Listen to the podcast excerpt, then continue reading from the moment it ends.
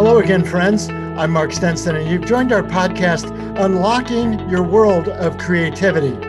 And today, our virtual around the world journey to talk to experts and practitioners in creativity takes us to Glennallen, Alaska, four hours away from Anchorage, Alaska. So grab your Alaska maps, try to find Glennallen, and have a little fun with our around the world journey. Our guest today is Alana Terry. She's a USA Today best-selling author. Alana, it's just terrific to talk with you. Thanks for being on the program. Yeah, I'm really excited. It's fun to chat creativity with other people. Unlocking your world of creativity with Mark Stinson. Copyright 2021. Our guest today is USA Today best-selling author Alana Terry. As you know, listeners, we're looking for inspiration from these experts' experiences. We're going to talk about the tools and formulas and processes that Alana uses to publish her own book. And we're also going to talk about how she coaches and supports authors like many of you who have an idea for a book, want to get it structured, and want to get it out into the world. Alana, just a lot to cover, and just so glad to have you. Yeah, I'm really excited to jump in. Perfect. Well, as I said, Alana is a best selling author. Her genre is Christian suspense fiction. Her novels have won awards from the Women of Faith, Book Club Network, Grace Awards, Readers' Favorites, and a lot more. And the novels really are known for encouraging Christian readers, raising the tough questions, presenting the gospel without being preachy. And it's a, a, very interesting way to share the story. Alana, tell us a little bit about how you approach Christian fiction. I'm very curious as how you create the characters and the plot lines and so forth. How do you approach yeah, this? great question. There's a lot of different kind of styles of Christian fiction. Some of them turn into more like allegories or morality tales where you know it, it's kind of just what it sounds. Somebody does something wrong they repent they get blessed in the end. It's not really my favorite or you know even worse is like somebody does everything right and they get blessed for it at the end. Life doesn't work like that. And so my particular kind of bent in approaching christian fiction is taking real characters who are facing real dilemmas and like what you mentioned raising some pretty tough questions that some christians have never been forced to look at in you know all the different lights. So i'll, I'll take certain issues and make sure that i've got characters in my books who kind of give the whole gamut of how certain christians and non-christians approach the issues. And the goal isn't to ever lead the um, the reader into me telling them what to believe, but just to get them thinking about some of these issues. And then interwoven in there are, you know, just the fun stories with a lot of suspense and a lot of danger and a lot of, you know, nail biting moments. And it sounds like this is meant to be sort of real life situations people can relate to. Yes. Yeah. I try to keep it very realistic. I try to make sure my characters aren't, you know, picture perfect Sunday school teacher tropes because that can get kind of discouraging if, if that's all you read and nobody in the books that you read acts like you or goes through situations like you that can be pretty discouraging you've created quite a series of these? Are they interrelated in any way? Do the characters you know go from one book to the next or do you create yeah. the individual stories? How do you do that? No there's lots of easter eggs to the point where i'm at about 40 novels now and it's become a little unruly because you know every book is related in some way. My kids like to do this fun game with me where they'll name two characters from like two totally different books and i need to find the you know the shortest number of connections between them. And usually it's just three story you know like they're all connected in some way.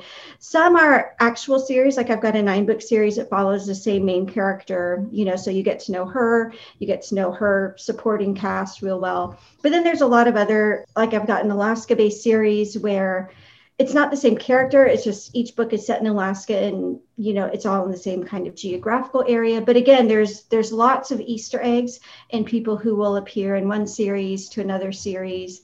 Um, my first series that i wrote was set in north korea but there's even overlap quite a bit of overlap in some of the characters from that series. So yeah like i said it's fun and the readers really like the easter eggs that get thrown in there. But from an author standpoint by the time you get to you know 40 books and what would that probably be like you know, 500 characters. Yes. It's a little crazy to keep track of. Yeah. Well, it's quite prolific and productive 40 books in your catalog. Is there a process that you could share? you know, with the authors that might be listening that says, here's how you set up this thought. I mean, are you always working on one, two, five more stories? You know, okay. how, how yeah. is your process working? Yeah. So, how it normally looks is one being drafted, one being edited, and one being prepped for publication. That's when I'm at kind of full pace. I slowed down this year, um, as a lot of people did in 2020. But in general, when I'm at you know peak production, it's basically I'm writing one, my editor's working on one, and my assistant's getting one ready to publish. And it got to the point where I couldn't keep track very well. So I developed a system where it's basically just uh, sticky notes on my bulletin board that tell me. So basically, each book goes through the exact same set of, you know, the same number of edits, the same number of back and forth with me and my editor, the same process to get published. And so I can just keep track right there on my bulletin board to know where I'm at with each book. I realized I needed a system when I sent a manuscript to my proofreader, and she had already proofread it a month previously. I love it. Yeah, you really needed to document it, I guess. Mm-hmm. Well, your books have quite a following in this genre. What do you attribute that to? Why, why do you feel like your novels are so attractive to these readers? Hmm. You know, I think one thing that resonates with a lot of readers, they do like the exciting story, and I think that's that's got to be foundational. Whatever other, I don't want to use the word agenda because that's kind of loaded, but whatever other goal you've got for your books, if it doesn't have a great compelling story, you know, it's probably not going to go very far. And so I think what happens is readers pick it up for the story. There's a decent word of mouth, you know, lots of reviews and things like that. So word gets around, or they see ads for it, or things like that. They pick it up for the story. And I think if I had to guess, what they appreciate is just what we talked about that it's it's a little different than the typical Christian fiction in that things don't necessarily get tidied up with the bow once the main character bows their head and prays and asks God to make everything better.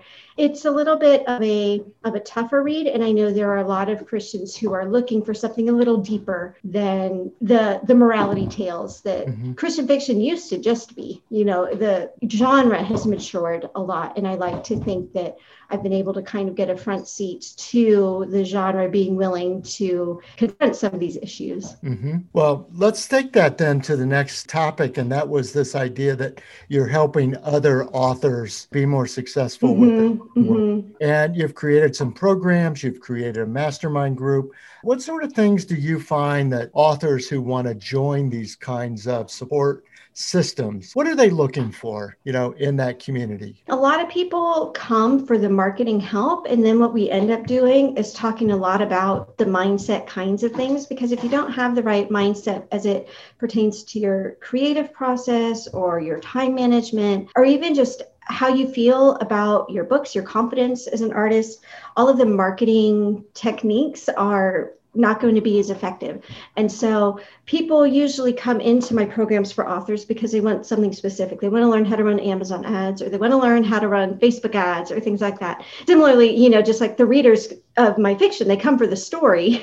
but what they end up getting in addition to the story and what the, the authors I train get in addition to the marketing how to is a lot of the mindset behind it. How to get over your fear of marketing when it feels like it's something that's sleazy or how you get over some of your hangups of success. Like if I sell more books, I'm going to just be more stressed out, or, you know, whatever hangups people come with. It's really important in each sort of level of success, I feel like it's really important to be constantly expanding your mindset so that you can achieve more and more without sabotaging yourself. Mm-hmm. And I bet that they say, well, Alana, you're a personable author and colleague, but also with this success that you've had with your own books, you you practice what you preach, and mm-hmm. sure, there's a mm-hmm. lot of credibility there. I know, Alana, when we first connected, you had an overall 50,000 foot view of some creativity killers that mm-hmm. you've probably faced. I know I faced. Yeah. What, are, what are a few of those obstacles and blocks that you find that authors mention uh, when you're coaching them? I feel like a big one is going to be fear. That's probably the first one that anytime I get asked a question would be the first one. Sometimes it's just what you would expect. I'm afraid of writing a book and wasting my time and nobody's going to buy it. Or I'm afraid of writing a book and getting bad reviews. But sometimes it's even more complicated. I'm afraid of being successful because my parents told me that you had to work in an office or work with your hands to make a living, you know? And so there's a lot of times, like we talked about these mindset issues where we can sabotage our success. So, you know, I don't work specifically with Christian authors, but a lot of Christian authors know my name and come into my programs. And for them, it's a lot of I'm afraid that if I become successful and start earning more money, people will see me as greedy. And you know, you don't have to be have grown up in the church to have that fear. Mm-hmm. So there's a lot of a lot of fears that some we can recognize fairly easily I'm afraid that this book won't sell. but some are a little bit harder to dive into. You know, I'm afraid that if I pursue my dream and fail, it's going to, you know, prove so and so right when they said something mean to me 20 years ago, right? And sometimes we don't even realize that we're we're carrying some of that baggage. So I would say fear is probably the number one creativity killer. Sometimes it's even just the fear of not being perfect. So when you're at the desk writing and you've got your editor in your ear and sitting on your shoulder and telling you all the reasons why your book's terrible, that doesn't help the creative process either. You know, another one of the creativity killers that I think of for sure can be, you know, just some jealousy issues and sometimes we feel like if if you and I write in the same genre and you sell a book, like sometimes people in my situation would say, "Oh, how rude of you! You just stole one of my readers away." and so, as if they're only really, going to buy one book. one book, yeah. yeah. And I feel like I I want my genre to have tons of great books because I can't write fast enough to give readers in my genre, you know, enough to be the only author that's successful in that genre. So I want other authors in my genre to succeed. I want authors to remember that we're not in competition with each other. And and even jealousy can come up too, you know, when you're at the desk and you're writing and you're saying things like, "Oh, well this book isn't as good as so and so's book." Or sometimes it's maybe not even jealousy, but just being a little over concerned with what everybody else is doing. so, you know, I've heard of authors who refuse to read in their genre because they don't want to ever be accused of stealing somebody else's idea or they don't want to be influenced by anybody mm-hmm. else and you know we're influenced by everything there's yeah. no creative piece of art that comes from a vacuum yes. so getting over your jealousy, getting over your concern about what everybody else is doing, I think will absolutely help your creativity flourish too. It's so it's so interesting this comparing, you know, that we do. Mm-hmm. Sometimes now it hasn't been as available to us in the last year with the quarantines and pandemic mm-hmm. closures mm-hmm. and things, but just to go into a bookstore and say, "Oh my gosh, look at the thousands of books here." If I sit here mm-hmm. and compare myself to all these authors, it's yeah, going to be it can be discouraging. Yeah. One thing that I heard that's great advice for when you do feel jealous, because I think any author can relate or any creative can relate when, you know, to that, to the parallel, whatever it would be for whatever artist we're talking about, of walking into the bookstore and just feeling overwhelmed and sad and why aren't my books here? And you know and all of these feelings. And the great advice that i've heard is when you're in that situation instead of looking at somebody else's success and feeling sorry for yourself because their success isn't yours i like to encourage other people in that situation to look at the person that they feel a little bit jealous of and realize that they've paved a way for you to get there. You know, I've got a couple friends in my genre or similar genres who have gotten film options and TV options. And that kind of like it felt like a stab in, in the gut because I'm like, well, I, I would love that and why not me?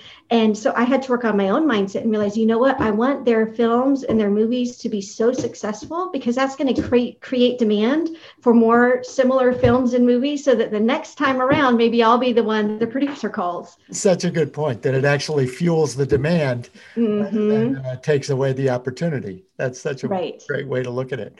So you mentioned one of the fears was, what if I am successful? Boy, you know, mm-hmm. haven't we all been through that? But you know, is it because the, the artist thinks, well, I'm supposed to be the starving artist in my garage. I'm not going to make any money. I just want to be creative for creative sake. Right, right. That's another one of these main creativity killers is just this myth that artists need to suffer for their art. Or another way to put it that's maybe not quite as extreme, but I think even more pervasive is the idea that you can either be successful creatively or you can be successful commercially. And in a lot of people's minds, there's very little overlap.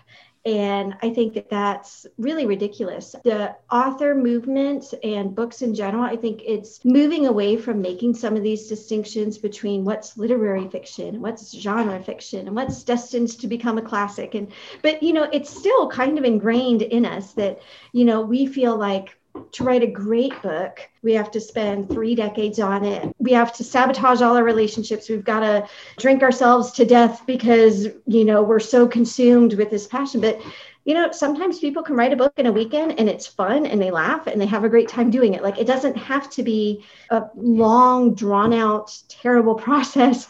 There's really no correlation between the work and the speed that you write at and the quality that comes out. You can write fast and write great. You can write fast and write terrible. You can write slow and write great. And you can write slow and write terrible. Like there's really isn't a correlation, but sometimes we feel like the serious writer is somebody who spends five years on one novel and the commercial sellout is the one who can write a book a month and you know those are all myths that I, I think we're doing a better job moving away from, but I think on a subconscious level, those are probably still pretty ingrained into a lot of us. Mm, makes sense. And then I also want to make sure we have time to talk about a passion project of yours where you're actually sharing some of the proceeds or donating and uh, putting your time and energy into a great cause. And that's with uh, refugees from North Korea.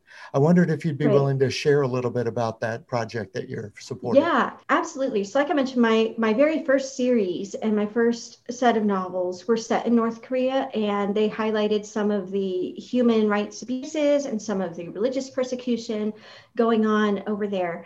And so, from my very first book, which came out in 2013, it's called The Beloved Daughter, I got in touch with an organization called Liberty in North Korea, and we've been partnering together ever since. I've done tons of different types of fundraisers. The one that's the most kind of ongoing is I have a Patreon page where once a month, the people who support my Patreon page can request one free ebook or audiobook from my catalog. And all the proceeds that we get from that go to our Liberty in North Korea fundraiser. We've raised over $20,000 so far. I was able to go to South Korea a couple years ago where they have their Korean based headquarters and get to meet some of the workers there and some of the refugees that they're helping to resettle. It's it's an organization that I love being able to support and I I know my readers get a lot out of it as well. So in addition to the Patreon, we'll sometimes do some time-based fundraisers so hey guys, it's Giving Tuesday. So any books, you know, you purchase today are, you know, we're going to double those royalties and send it to Liberty North Korea, things like that, where the readers have really started to feel a sense of community and a sense of ownership and a sense of purpose in supporting this organization together. Well, it's so admirable. And almost every creative person I've talked to needs that sometimes, that foundation mm-hmm. of a purpose driven, you know, what is the point of this?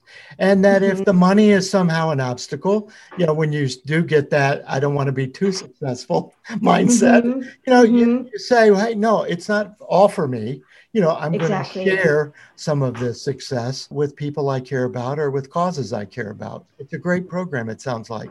$20,000 yeah. is terrific so wonderful. Yeah, it's been really, really exciting. And, you know, it's a small organization. I feel like we really, you know, like every so often, like right after COVID hit, things like that, I did um, a fundraiser for kind of a bigger, more well known healthcare type thing. And it didn't have exactly the same kind of feel. I'm so glad we did it, you know, but I love that because it's a small organization, it's kind of a niche market, for lack of a better term. You know, most people, when they think about donating to charity, they say, oh, well, let's do some end of the year giving, who do we want to give it to? Their first thought isn't, well, how about somebody who's helping North Korean refugees? Mm-hmm. you know, it feels kind of small, close knit, and niche, and it and that's special to me too. And I, I think that's one of the reasons why my readers also feel so much just pride and ownership in what we've been able to do. Mm-hmm. And it sounds like at that level, to a small organization, what an impact uh, exactly that that mm-hmm. kind of level of donation makes. Right.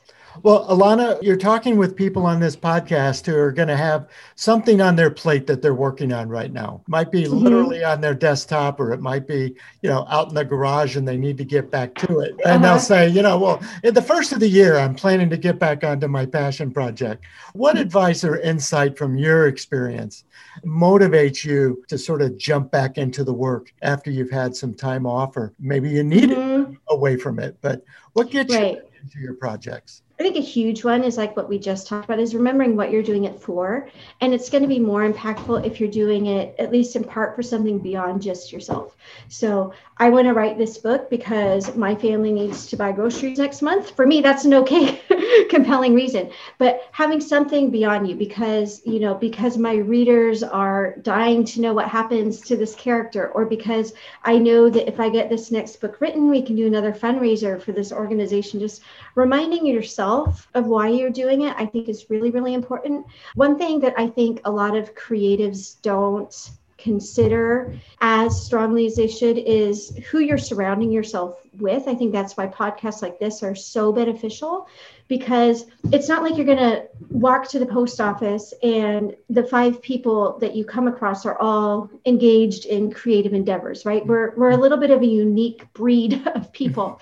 and not everybody understands the creative process. You know, not everybody gets things like, you know, writer's block or the artist's high or, you know, or when you have to stay up till 3 a.m. because you're just consumed with the passion, like you talked about. So I feel like surrounding yourself and and creating a tribe or a community of other artists who do get that, I think is really, really important. And I would encourage you, especially if you are trying to move from a hobbyist creative to actually, you know, making money and making a living I also encourage you to seek out a community of artists who don't have hangups about that. Who, you know, who if you say, "Hey, guess what? I sold I sold a lot of books this month." You don't need to give the numbers. You know, a lot of people think that's crass, but who are going to say, "Wow, congratulations! That's so awesome! How did you do it?" As opposed to like in the back of their minds thinking, "Oh, well, you know, if she's a commercial success, she's probably not that good of a writer."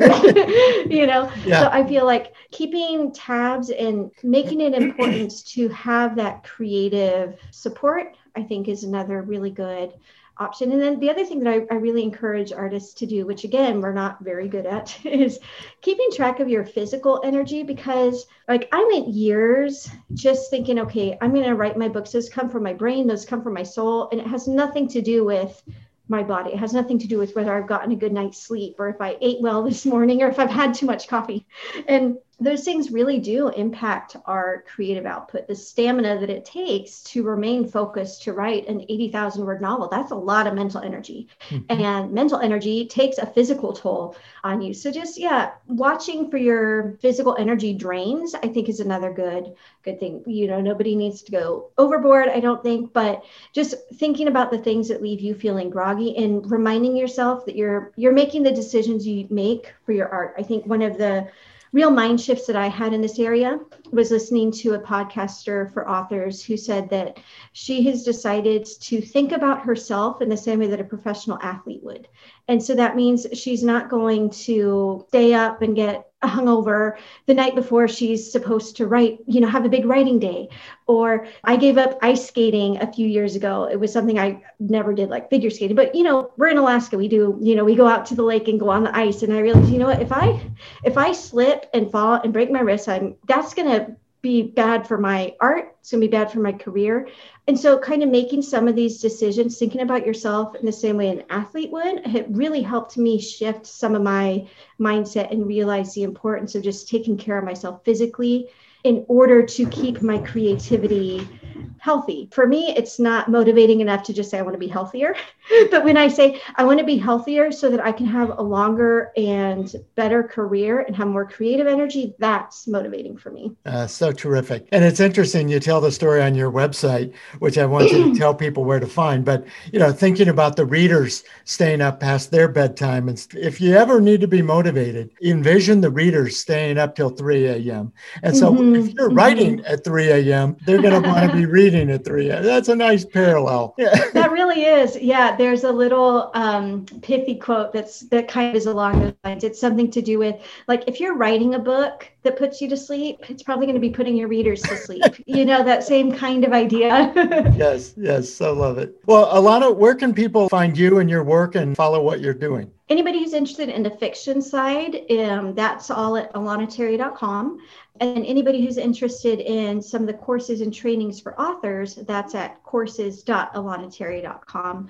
Also, the Successful Writer podcast is a podcast that I host for writers. So if you're interested in that, we we spend a lot of time on the marketing, but also a lot of time on the mindset, productivity, creativity, and that sort of thing. It's just been so great to talk to you, Alana, and getting to know you better and your creative process and just getting to know you as a person. E- even those of you who are not watching the video, Alana's dogs are also participating in this podcast. So we're meeting yes, them vicariously too. yes, so, well, thank you for being patient with that. Uh, no, it's great. So be sure to check out Alana and her work at alanaterry.com. Well, Alana, thanks for the interview. And thank you, listeners, for coming and by. You know, these keys that we're finding from experts and those who are actually doing the work. It's one thing to say, I read a book about creativity, and it's another to talk about people who are actually writing the work, filming it, animating it, recording it, you know, all the things that creative people are doing. So it's great to get insights from their experiences. So come back again for the next episode. We'll talk to another creative practitioner. We'll learn how they tap into their creative thinking. We'll get specific tools and processes that they use to organize ideas. And most of all, we're going to make connections and get names and websites and places to go and create those opportunities to get our creative work out into the world. So until next time, keep your creative fires burning, unlock your world of creativity. I'm Mark Stinson, and we'll talk to you soon. Unlocking your world creativity with Mark Stinson. Copyright 2021. We've created a special offer just for listeners of the podcast. You can get our book, A World of Creativity paperback is at a special price of $5.98 and the Kindle version is only 99 cents. Go to my website, mark-stinson.com. The book is featured on the homepage. You can click it and go to Amazon, mark-stinson.com and enjoy the book.